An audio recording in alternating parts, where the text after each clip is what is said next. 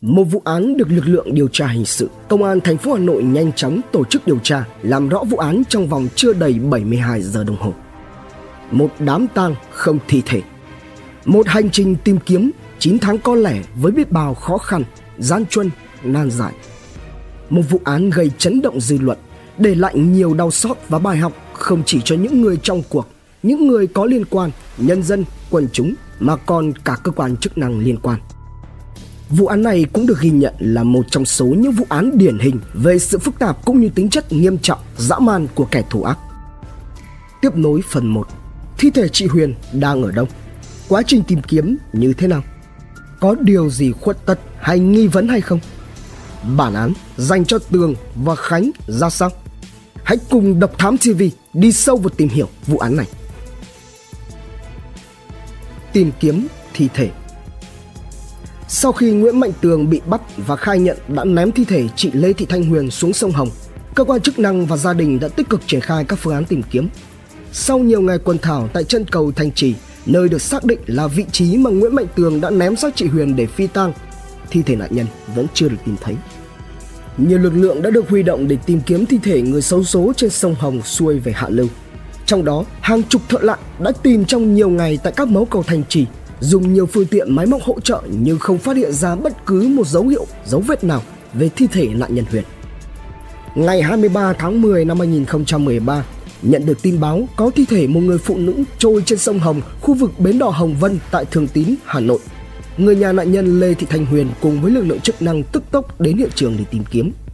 Tuy nhiên, khi đến nơi thì không có xác chết như tin báo trước đó. Ngày 25 tháng 10, đội lặn bao gồm 12 người của trường trung cấp nghề giao thông vận tải Thăng Long đã phải làm việc một cách cật lực từ sáng sớm cho đến tối khuya với hy vọng có thể lặn vớt được thi thể của chị Lê Thị Thanh Huyền. Cùng với đó, gia đình nạn nhân còn thuê thuyền đi rà soát dọc theo dòng sông Hồng. Họ lục tung mọi thứ trôi nổi trên sông, không bỏ qua bất cứ một manh mối nào dù là nhỏ nhất. Chiều ngày 26 tháng 10 năm 2013, người dân tại xã Vạn Phúc, Thanh Trì, Hà Nội cũng đã phát hiện ra một xác chết đang phân hủy trôi trên sông Hồng nằm cách đầu cầu Vĩnh Tuy khoảng 10 km. Xác chết mang quần áo màu đen. Ngay sau khi nhận được thông tin, gia đình chị Huyền cũng đã có mặt để nhận dạng. Tuy nhiên thì họ vẫn phải thất vọng ra về. Cũng trong chiều ngày 26 tháng 10, tại khu vực cầu Tân Định nối với Nam Định, Thái Bình cũng xuất hiện một xác chết. Thi thể này được người dân phát hiện nổi lên tại đoạn sông Hồng trải qua xã Bát Tràng, huyện Gia Lâm, Hà Nội, cách cầu Thanh Trì khoảng 1 km. Ngay lập tức cơ quan chức năng và gia đình đã tiến hành xác minh nhưng đều không phải là xác của nạn nhân Lê Thị Thanh Huyền. Sau nhiều ngày tìm kiếm không có kết quả, vào ngày 31 tháng 10, người thân của nạn nhân đã đề nghị cơ quan điều tra thẩm vấn và lấy lại lời khai của bác sĩ Nguyễn Mạnh Tường. Tuy nhiên, lời khai của Tường vẫn không thay đổi. Nuôi hy vọng tìm thấy thi thể chị Huyền, phía gia đình nạn nhân đã mở rộng tìm kiếm ở khu vực cửa Ba Lạt, Thái Bình Tại đây, gia đình suýt đã bị đắm tàu vì biển động mạnh trong những ngày mưa bão. Ngày 14 tháng 11, 2013, lại rộ lên một thông tin có một nông dân trong lúc đi làm vườn phát hiện ra một ngôi mộ mới đắp tại bãi ven sông Hồng. Người này về thì bị nhập hồn tự xưng là chị Huyền, báo rằng mình bị bác sĩ tường chôn chứ không phải bị vứt xác xuống sông. Tuy nhiên qua xác minh thì đây chỉ là những thông tin đồn thổi. Ngày 19 tháng 11, 2013, gia đình nạn nhân đã cùng với lực lượng chức năng đến lại trụ sở thẩm mỹ viện Cát Tường để kiểm tra xem Nguyễn Mạnh Tường liệu rằng có giấu xác nạn nhân trong thẩm mỹ viện hay không, nhưng cũng không tìm thấy dấu vết. Sáng ngày 26 tháng 11, do nước sông Hồng đang rút nên gia đình chị Huyền đã quyết định quay trở lại khu vực cầu Thanh Trì để tìm kiếm với hy vọng rằng xác nạn nhân sẽ nổi lên. Chiều ngày 2 tháng 12, nhận lời mời của cơ quan công an, các giáo sư thuộc Liên hiệp các hội khoa học kỹ thuật Việt Nam cũng đã tham gia tìm kiếm thi thể chị Huyền bằng phương pháp đo từ trường kết hợp với phương pháp phân tích mẫu nước. Tiến sĩ Vũ Văn Bằng là một trong những người trực tiếp tham gia tìm kiếm thi thể chị Huyền bằng máy địa bức xạ. Tiến sĩ Bằng đã dùng máy địa bức xạ quét dọc theo tuyến đường ném xác của bác sĩ Nguyễn Mạnh Tường để tìm kiếm dấu vết.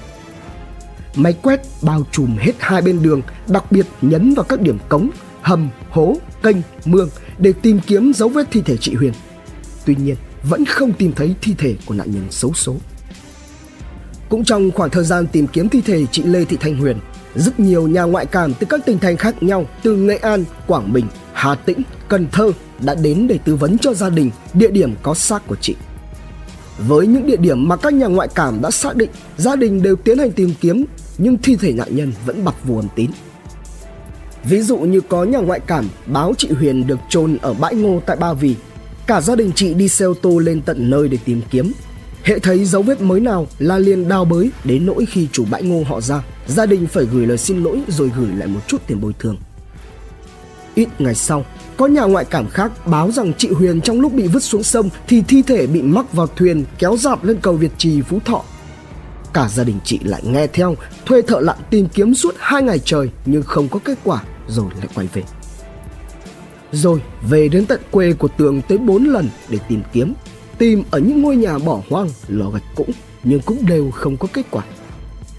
Sự xuất hiện ngày càng nhiều của các nhà ngoại cảm đã khiến cho cuộc tìm kiếm của gia đình nạn nhân gặp thêm nhiều khó khăn và tốn kém hơn.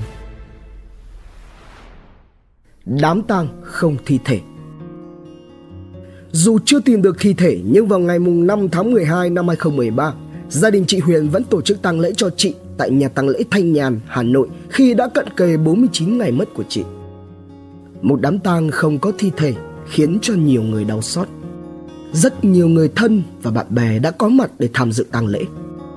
Không khí tang thương bao trùm, ai cũng xót xa cho người phụ nữ xấu số. Tiếng khóc của người thân khiến cho ai ai cũng nghẹn lòng. Mẹ và vợ của bác sĩ Nguyễn Mạnh Tường cũng đã có mặt trong lễ truy điệu chị Huyền.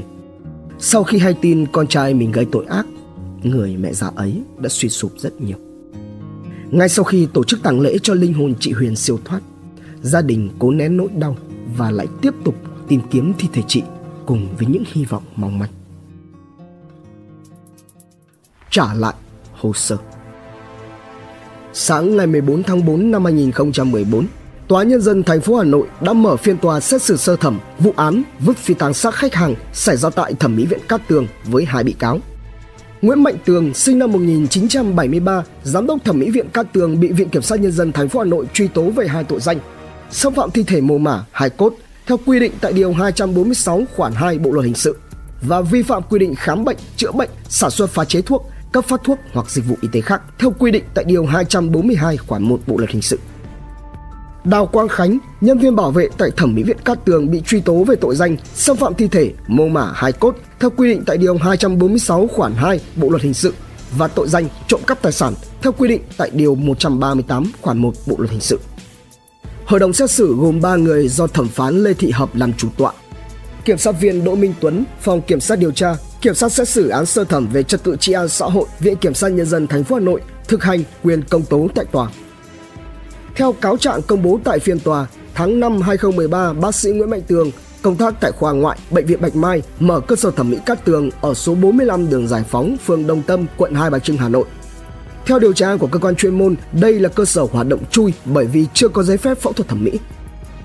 Phần thẩm vấn tại phiên tòa, hội đồng xét xử đã tập trung xét hỏi bị cáo Nguyễn Mạnh Tường về các kỹ thuật chuyên môn, công thức pha chế thuốc, thao tác thực hiện phẫu thuật thẩm mỹ, dẫn đến hậu quả làm cho chị Huyền bị tử vong. Trả lời câu hỏi của chủ tọa về các thao tác trước khi phẫu thuật cho chị Huyền, bị cáo Tường cho biết rằng đã chỉ đạo nhân viên của thẩm mỹ viện là chị Mai thực hiện các kỹ thuật kiểm tra, thử máu chảy, máu đông, chụp tim, phổi, siêu âm. Ngày chị Huyền đến cơ sở thẩm mỹ là lần đầu tiên gặp gỡ giữa bác sĩ Tường và nạn nhân. Bị cáo Tường không kiểm tra lại các kết quả xét nghiệm đó. Theo lời bị cáo Tường, tất cả các quy trình đó thì người bác sĩ phải tin tưởng vào y tá, không thể trực tiếp làm theo từng bước được. Khi được chủ tọa hỏi bị cáo Tường về công thức pha chế thuốc khi tiến hành phẫu thuật gây tê, bị cáo Tường khai rằng đó là công thức bị cáo có từ hồi đi học nghề y ạ. Dung dịch pha để tiêm cho chị Huyền là do Tường giao cho các y tá thao tác. Liên quan đến quá trình phẫu thuật, trả lời câu hỏi của kiểm sát viên, bị cáo Tường thừa nhận là đã làm không đúng quy định trong việc phẫu thuật tạo hình. Bị cáo cho rằng nguyên nhân gây ra cái chết của chị Huyền là do chị Huyền nôn khi dịch trào ngược. Sau phần thẩm vấn bị cáo Tường, hội đồng xét xử đã tiến hành xét hỏi các nhân viên y tá làm việc tại thẩm mỹ viện Cát Tường. Các nhân viên này đều khai nhận, ngay quá trình phẫu thuật, chị Huyền đã lên cơn co giật, sùi bọt mép. Bác sĩ Tường bảo rằng mua thuốc động kinh nhưng lại không mua được. Mặc dù vậy, bác sĩ Tường vẫn tiếp tục tiến hành ca phẫu thuật thẩm mỹ. Các nhân viên y tá còn khai rằng trước chị Huyền, thẩm mỹ viện Cát Tường đã tiến hành nhiều ca phẫu thuật thẩm mỹ hút mỡ bụng, bơm ngực cho một số khách hàng khác, nhưng không ai có biểu hiện như chị Huyền. Tường cũng khai thêm, khi quyết định làm theo lời gợi ý của Khánh, Tường rất hoảng loạn, không thể suy nghĩ được gì và rất sợ nếu như người ta nhìn thấy đưa xác thì sẽ hô hoán làm ầm chuyện lên.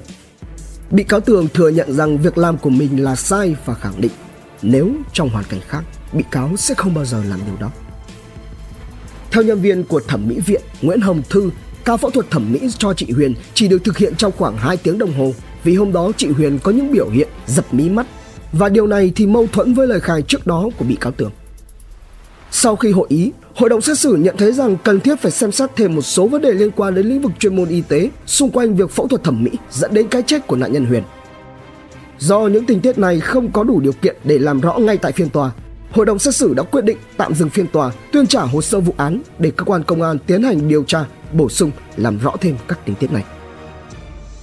Tháng 5 2014, cơ quan điều tra công an thành phố Hà Nội đã tống đạt bản kết luận điều tra bổ sung vụ thẩm mỹ viện Cát Tường.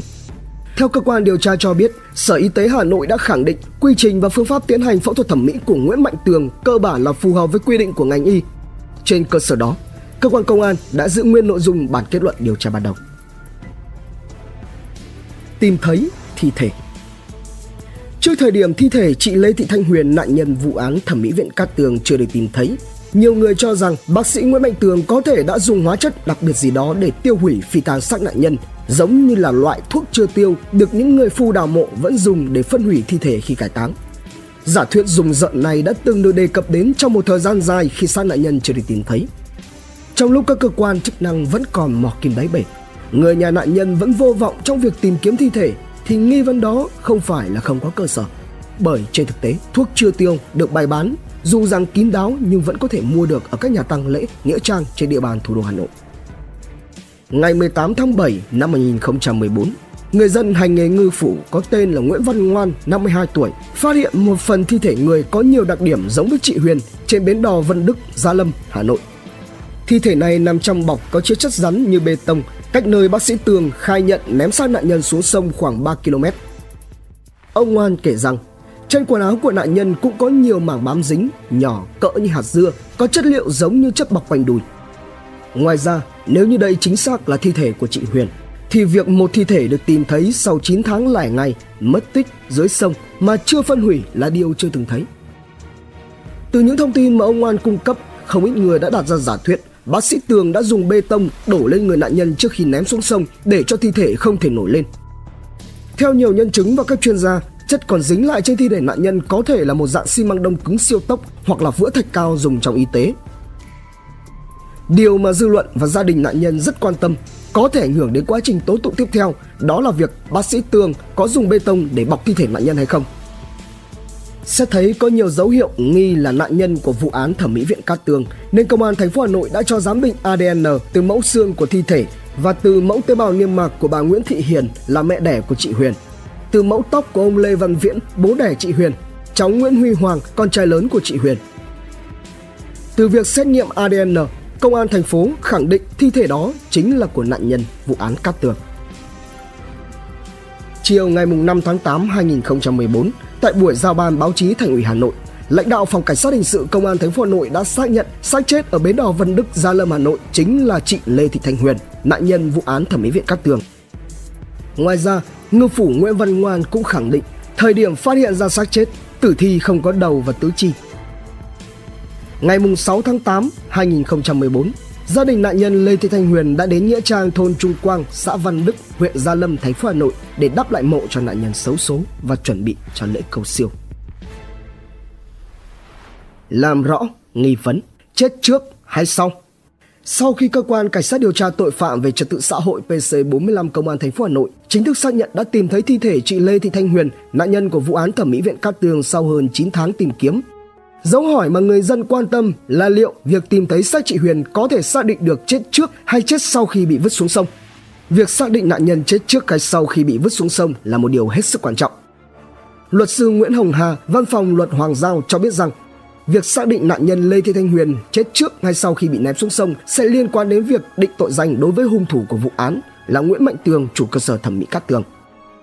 Nếu như chị Huyền chết trước khi bị ném xuống sông thì cái chết của chị chỉ là một tình tiết định tội trong tội danh vi phạm các quy định về khám bệnh, chữa bệnh, sản xuất, pha chế thuốc, cấp phát thuốc, bán thuốc hoặc dịch vụ y tế khác, tức là điều 242 Bộ luật hình sự. nếu như chị Huyền chết sau khi bị ném xuống sông thì hành vi của bác sĩ thẩm mỹ viện Cát Tường là hành vi giết người. Có nghĩa rằng trường hợp giám định chứng minh được thi thể của chị Huyền chết do bị ngạt nước, tức là nạn nhân chưa tử vong trước khi bị ném xuống sông, thì khả năng cơ quan điều tra sẽ thay đổi tội danh của Nguyễn Mạnh Tường và đồng phạm sang tội giết người. Và nếu như Tường bị kết luận tội giết người thì hàng loạt các đối tượng liên quan cũng sẽ bị điều tra về hai nhóm tội là che giấu tội phạm và không tố giác tội phạm. Và tất nhiên, Đào Quang Khánh cũng sẽ được thay đổi tội danh. Bà Nguyễn Thị Hằng, vợ của Nguyễn Mạnh Tường, người có mặt trong hành trình ném xác nạn nhân chắc chắn cũng sẽ không thể vô can. Bên cạnh đó, một giả thuyết khác là nếu kết quả giám định xác định nạn nhân bị ném xuống sông rồi mới chết do ngạt nước thì thi thể của chị Huyền bị mất đầu, tay, chân là do nguyên nhân nào? Luật sư Hà cho rằng với những tình tiết mới này, cơ quan điều tra sẽ phải điều tra lại toàn bộ vụ án. Điều này có nghĩa rằng nếu những nỗ lực tìm kiếm của thân nhân chị Huyền có kết quả thì vẫn có căn cứ khoa học tố tụng để xác định tội danh của Nguyễn Mạnh Tường chính xác. Điều này sẽ giúp cho vụ án được xử lý đúng người đúng tội. Về vấn đề thi thể không có dấu hiệu bị trương, thịt còn chắc chứ không bị thối rữa và không có biểu hiện của người bị chết dò dưới nước lâu ngày. Cơ quan điều tra đã bác bỏ và khẳng định rằng không hề có chuyện đó. Nạn nhân mặc áo hoa chấm tím, quần đen, đựng trong bọc. Cơ thể đã bị phân hủy mạnh, không có đầu, tay và chân bị rời ra, chứng tỏ đã chết từ lâu. Chất lạ Về chất lạ xuất hiện trên thi thể của chị Huyền, nhiều người đã bày tỏ ý kiến của mình về chất lạ này. Trong kỹ thuật xây dựng, người ta vẫn thường dùng các loại phụ gia chặn nước giúp xi măng đông cứng nhanh. Trên thị trường hiện nay có khá nhiều loại như là Active DC 01B, phụ gia dạng bột, Active DC 01 dạng lỏng, Water Plug hay là Lamsol Silex. Các phụ gia này thực chất là một dạng xi măng thủy lực, cũng hay được gọi là xi măng siêu tốc, sẽ đông cứng chỉ sau từ 30 đến 90 giây. Một chuyên gia nghiên cứu vật liệu xây dựng cho biết rằng, dựa theo miêu tả có thể nhận định thứ vật chất bám trên cơ thể nạn nhân là một trong hai vật liệu xi măng đông cứng siêu tốc hoặc là vữa thạch cao loại dùng trong y tế. Tuy nhiên, đặc tính của xi măng đông cứng siêu tốc là khả năng bền vững trong môi trường rất cao. Nếu như nạn nhân bị bao bọc bởi loại vật liệu này thì khi bị thả xuống sông thì thi thể rất khó có thể bị tan ra và nổi lên. Theo đó, nếu như bác sĩ Tường có dùng một loại chất nào đó để bọc vào thi thể nạn nhân Huyền để cho nặng hơn, khó nổi lên hơn thì thủ phạm đã dùng loại vữa thạch cao thường dùng trong y tế. Đây là loại mà ngành y tế thường được dùng để bó bột cố định các đoạn xương bị gãy. Loại vật liệu này tùy cũng có khả năng chịu nước, song sức chịu nước kém hơn so với xi măng siêu tốc. Dưới tác động của môi trường có khả năng bị tan rã sau một thời gian ngắn, khá là phù hợp với các tình tiết trong vụ án. Ngày 29 tháng 8 2014, Công an thành phố Hà Nội đã mời gia đình lên làm việc để thông báo về việc kết thúc điều tra bổ sung vụ thẩm mỹ viện Cát Tường Đồng thời, cơ quan điều tra cũng trả lời về nghi vấn chất lạ bám trên thi thể chị Huyền trong ngày tìm thấy được xác dưới bến đò Vân Đức theo đúng như yêu cầu kiến nghị trước đó của gia đình. Theo đó, cơ quan công an cho biết chất lạ bám trên thi thể của chị Huyền không phải là bê tông hay xi măng mà là chất có bột thạch cao dính lẫn một chút mỡ người. Ngày 30 tháng 8 2014, cơ quan cảnh sát điều tra công an thành phố Hà Nội đã hoàn tất quá trình điều tra bổ sung và chuyển đề nghị truy tố sang phía Viện kiểm sát nhân dân thành phố Hà Nội tòa tuyên án. Ngày 15 tháng 10 năm 2014, Viện Kiểm sát Nhân dân thành phố Hà Nội đã hoàn tất bản cáo trạng lần 2. So với bản cáo trạng lần 1 thì bản cáo trạng lần 2 vẫn giữ nguyên quyết định truy tố hai bị cáo về các tội danh. Tuy nhiên, bản cáo trạng lần 2, cơ quan tố tụng điều chỉnh điều khoản của tội danh truy tố bị cáo Tường ở khung hình phạt cao hơn. Ngày 4 tháng 12 2014, Tòa nhân dân thành phố Hà Nội đã đưa vụ án xảy ra ở Thẩm mỹ viện Cát Tường ra xét xử cấp sơ thẩm vào chiều ngày 5 tháng 12, phiên tòa sơ thẩm vụ án diễn ra. Bản án sơ thẩm nhận định các hành vi vi phạm trong quy trình khám bệnh, chữa bệnh, pha chế thuốc của Nguyễn Mạnh Tường đã khiến hậu quả là một người chết. Sau khi sự việc xảy ra, Tường có hành vi mang xác nạn nhân vứt xuống sông. Hành vi của bị cáo Nguyễn Mạnh Tường không những gây thiệt hại về tính mạng của công dân, gây khó khăn cho hoạt động điều tra, gây bức xúc phẫn nộ trong dư luận, mà còn làm ảnh hưởng nghiêm trọng đến hình ảnh của người thầy thuốc uy tín của ngành y. Hành vi này còn gây tổn thất một cách to lớn về tinh thần cho gia đình nạn nhân, gây thiệt hại về công sức, tiền bạc của gia đình nạn nhân cũng như của các cơ quan nhà nước trong quá trình tìm kiếm thi thể người bị hại. Mặc dù xác của chị Huyền đã được tìm thấy nhưng không đầy đủ. Hội đồng xét xử sơ thẩm vụ án đã tuyên phạt bị cáo Nguyễn Mạnh Tường 14 năm tù về tội vi phạm các quy định về khám bệnh, chữa bệnh và 5 năm tù về tội xâm phạm thi thể mồ mả hài cốt. Tổng cộng hình phạt là 19 năm tù giam bị cáo bị cấm hành nghề 5 năm sau khi thực hiện xong hình phạt tù. Ngoài ra, về trách nhiệm dân sự, bị cáo Nguyễn Mạnh Tường có trách nhiệm bồi thường cho gia đình nạn nhân Lê Thị Thanh Huyền số tiền là 585 triệu đồng. Bị cáo Tường còn phải trung cấp nuôi hai con của chị Huyền, mỗi cháu 1 triệu đồng trên tháng cho đến khi các cháu 18 tuổi. Sau khi nghe hội đồng xét xử đọc bản án sơ thẩm, bị cáo Tường không kêu oan nữa mà chỉ xin giảm nhẹ án. Tường khai nhận thẩm mỹ viện hoạt động khi chưa có giấy phép hoạt động. Trong quá trình tạm giam, bị cáo nhận thấy hành vi của mình là sai nên không kêu oan nữa mà chỉ xin giảm nhẹ mức án. Những điểm cộng mà bị cáo Tường nêu ra cho bản thân là trong quá trình công tác luôn hoàn thành tốt nhiệm vụ. Sự việc đáng tiếc xảy ra cho chị Huyền là tai nạn nghề nghiệp, còn trước đó thì chưa từng có tiền án tiền sự. Bị cáo Tường nói lời sau cùng. Hành động của bị cáo là do không kiểm soát được bản thân.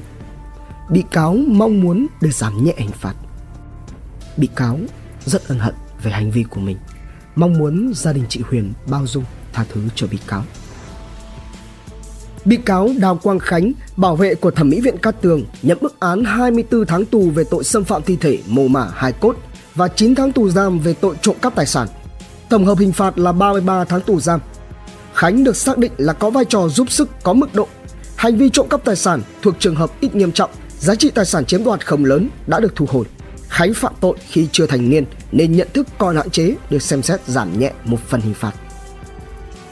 Đối với vợ của Tường, do có hành vi ngăn cản chồng mình ném xác nạn nhân nên Nguyễn Thị Hằng được xác định là không phạm tội. Đối với một số nhân viên của thẩm mỹ viện Cát Tường, biết việc bác sĩ Nguyễn Mạnh Tường thực hiện hút mỡ bụng, nâng ngực cho chị Huyền và Nguyễn Quang Thành là bác sĩ khoa ngoại của bệnh viện Bạch Mai được Tường gọi đến thẩm mỹ viện Cát Tường để giúp cho Tường cấp cứu cho chị Huyền, nhưng chị Huyền đã tử vong. Và các đối tượng này cũng không tố cáo với cơ quan chức năng. Tuy nhiên, hành vi của các đối tượng này không cấu thành tội nên cơ quan cảnh sát điều tra không đề cập xử lý. Ngày 23 tháng 12 năm 2014, tức là 12 ngày sau khi tuyên án, Tòa nhân dân thành phố Hà Nội đã nhận được đơn kháng cáo toàn bộ bản án của Nguyễn Mạnh Tường 19 năm tù về các tội xâm phạm thi thể, mồ mả, vi phạm quy định về khám chữa bệnh. Tường cho rằng bản cáo trạng của viện kiểm sát có nhiều nội dung không đúng, việc xét xử là chưa thỏa đáng, làm cho tội chồng thêm tội. Bản án đối với bị cáo quá nặng. Ngoài ra, bà Nguyễn Thị Hằng là vợ của Tường cũng có đơn kháng cáo xin lại nửa chiếc xe ô tô mà tòa sơ thẩm tuyên tịch thu xung công quỹ để có tiền bồi thường cho gia đình nạn nhân. Sáng ngày 11 tháng 9 năm 2015, Tòa Phúc thẩm Tòa Nhân dân tối cao tại Hà Nội mở phiên tòa xét xử phúc thẩm vụ án thẩm mỹ viện Cát Tường. Hội đồng xét xử kết luận căn cứ trên các lời khai của bị cáo về cơ bản là trùng khớp và phù hợp với văn bản kết luận của các cơ quan chuyên môn đủ cơ sở xác định Tường hoạt động thẩm mỹ viện Cát Tường không giấy phép, thực hiện hút mỡ bụng cho chị Huyền là hành vi phạm tội, vi phạm các quy định khám chữa bệnh.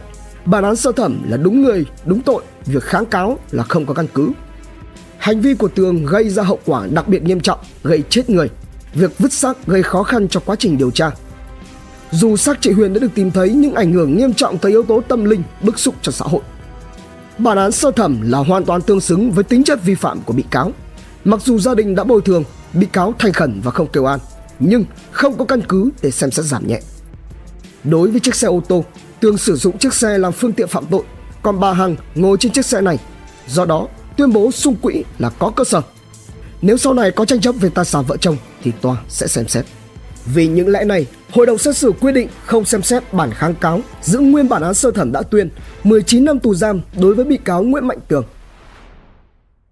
Như vậy là hành trình hơn 300 ngày đi tìm công lý cho chị Huyền, khép lại bằng một bản án thích đáng dành cho Tường và Khánh. Để lại đằng sau đó là nước mắt và những thương đau dài dẳng. 9 tháng lẻ một ngày nằm dưới dòng sông lạnh lẽo ngấm bao đau đớn gia đình đi từ việt trì phú thọ dọc sông hồng đoạn từ cầu thanh trì hà nội cho đến tận cửa biển ba là thái bình thì cuối cùng chị huyền đã có thể về với gia đình với người chồng và hai người con trai của mình những ngày sau đó Đào Quang Khánh, bảo vệ của thẩm mỹ viện Cát Tường bị tuyên phạt 33 tháng tù giam đã được mãn hạn tù vào năm 2017. Còn Nguyễn Mạnh Tường thì chấp hành án tại trại giam Ninh Khánh, tỉnh Ninh Bình. Sau 5 năm chấp hành án, Tường khá điềm tĩnh, lời nói dứt khoát và chậm rãi. Những chuyện đã xảy ra với Tường năm đó như là một quá khứ kinh hoàng vẫn luôn hiện hữu trong tâm thức. phạm nhân này nỗ lực để cải tạo thật tốt nhằm chuộc lại những lỗi lầm một thời mà y đã gây ra. Tường cho biết rằng, từ khi vào trại giam cho đến bây giờ luôn nhận được sự quan tâm của ban giám thị cũng như sự giúp đỡ của mọi người. Từ đó, Tường thấy cuộc sống bớt đi nỗi buồn khi mà án tù kéo dài tới 19 năm. Những lúc trong căn phòng giam tối om, bốn bức tường, Tường luôn cầm theo sách rồi tận dụng ánh sáng mặt trời hay là đèn điện để đọc. Đó cũng là thói quen giúp cho Tường giết thời gian và giúp ích cho bản thân được tốt hơn, biết được nhiều điều tốt đẹp hơn trong cuộc sống và trí thức của nhân loại. Ông Khương Văn Cát, Phó Giám thị phụ trách phần trại số 1, trại giam Ninh Khánh cho biết rằng Phạm nhân ở đây là những người có quá khứ lầm lỗi vì hành vi vi phạm pháp luật. Khi vào trại, nhiều người bi quan, chán nản buông xuôi. Đa số họ là phạm nhân chịu án dài và trong đó thì có Nguyễn Mạnh Tường phải chịu án phạt đến 19 năm tù giam. Ông Cát đã chia sẻ về phạm nhân Nguyễn Mạnh Tường rằng Ban đầu khi mới vào trại, người này rất bi quan, không muốn tiếp xúc với phạm nhân xung quanh. Qua nghiên cứu tâm lý, chúng tôi đã gặp gỡ động viên để anh ấy nhận ra sai trái của mình. Đặc biệt, thời gian qua, chúng tôi đẩy mạnh phong trào thi đua bằng nhiều biện pháp giáo dục, trong đó có phong trào viết thư gửi lời xin lỗi để phạm nhân phấn đấu nhiều hơn. Phạm nhân Tường rất tích cực tham gia, thái độ trở nên lạc quan hơn, luôn được đánh giá là phạm nhân cải tạo tốt. Vào cuối năm 2019, Nguyễn Mạnh Tường đã gửi gắm những lời như thế này. Trại giam nhốt đi tất cả cơ thể lẫn tinh thần của tôi trong suốt thời gian dài. Tuy vậy, được ban giám thị quan tâm dần dần, tôi cũng đã quen và mong muốn cải tạo tốt để sớm được hòa nhập, hoàn thiện bản thân mình. Đọc sách giúp tôi hiểu rõ một chân lý cơ bản nhất, đó là nhìn nhận vấn đề bằng cái nhìn tích cực. Dù sự việc đó xảy ra là tốt hay không tốt thì điểm tích cực sẽ đưa con người ta trở nên tốt hơn. Trước đây tôi là một bác sĩ. Trong đầu chưa hề có suy nghĩ nào có thể gây tổn thương đến ai cả thậm chí tôi phải cứu giúp hoặc có hành động giúp đỡ người khác. Sự việc xảy ra tại thẩm mỹ viện Cát Tường là một điều bất ngờ. Tôi bất ngờ vì không ý thức được, không suy nghĩ được gì, rồi lại hành động trong vô thức mà đến tận bây giờ vẫn không lý giải được tại sao mình lại làm như vậy. Tôi đặt ra rất nhiều câu hỏi nhưng cũng không trả lời được tại sao mình lại làm như thế. Nghĩ ra việc phi tang xác bệnh nhân là hoàn toàn trong vô thức. Những gì tôi làm đã khiến cho gia đình vợ con tôi phải chịu rất nhiều áp lực. Tôi đã phải cố suy nghĩ rất nhiều, áp lực rất lớn. Làm sao để vượt qua với tôi không phải đơn giản. Tôi luôn cố gắng động viên vợ con vượt qua và họ cũng động viên tôi để cố gắng đi qua những ngày tháng khó khăn.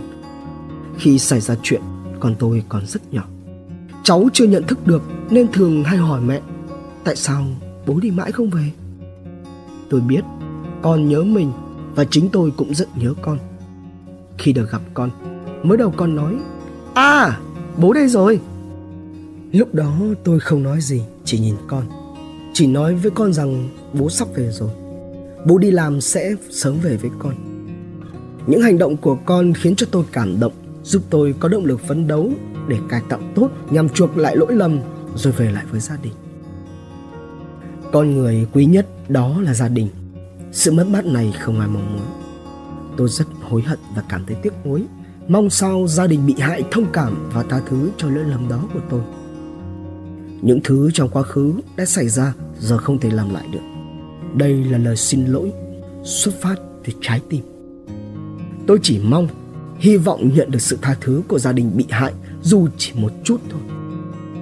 Điều chân thành nhất muốn nói ra lúc này đối với gia đình bị hại cũng như với vợ con tôi là tôi mong nhận được sự thông cảm vì những điều sai lầm mà tôi đã gây ra cho cả hai. Sự khoan dung không chỉ tốt cho tôi mà cho cả gia đình hai bên. Trước nhất là sự tạ lỗi đối với gia đình bị hại cũng như tạ lỗi đối với gia đình mình. Đối với truyền thống mà gia đình đã gây dựng. Tuy nhiên, khi xảy ra sự việc như thế này tôi không biết nói thế nào để bào chữa cho mình. Tôi chỉ biết xin lỗi toàn bộ ngành y. Xin lỗi rất chân thành cái nghề, cái nghiệp của mình. Trân trọng cảm ơn quý khán thính giả đã theo dõi, subscribe, ấn chuông đăng ký để cập nhật những video mới nhất. Like, share, chia sẻ tới nhiều người hơn. Comment những suy nghĩ, ý kiến, bình luận của bạn hay những gợi ý, đóng góp để chúng tôi được hoàn thiện hơn.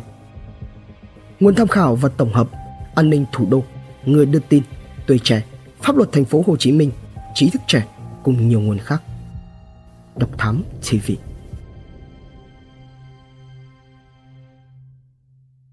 Hành trình khám phá những vụ án kinh điển và bí ẩn cùng Độc Thám TV Những quần khúc chưa lời giải. Những âm mưu chưa từng hé lộ. Những sự thật đang bị che giấu. Tất cả sẽ có tại Độc Thám TV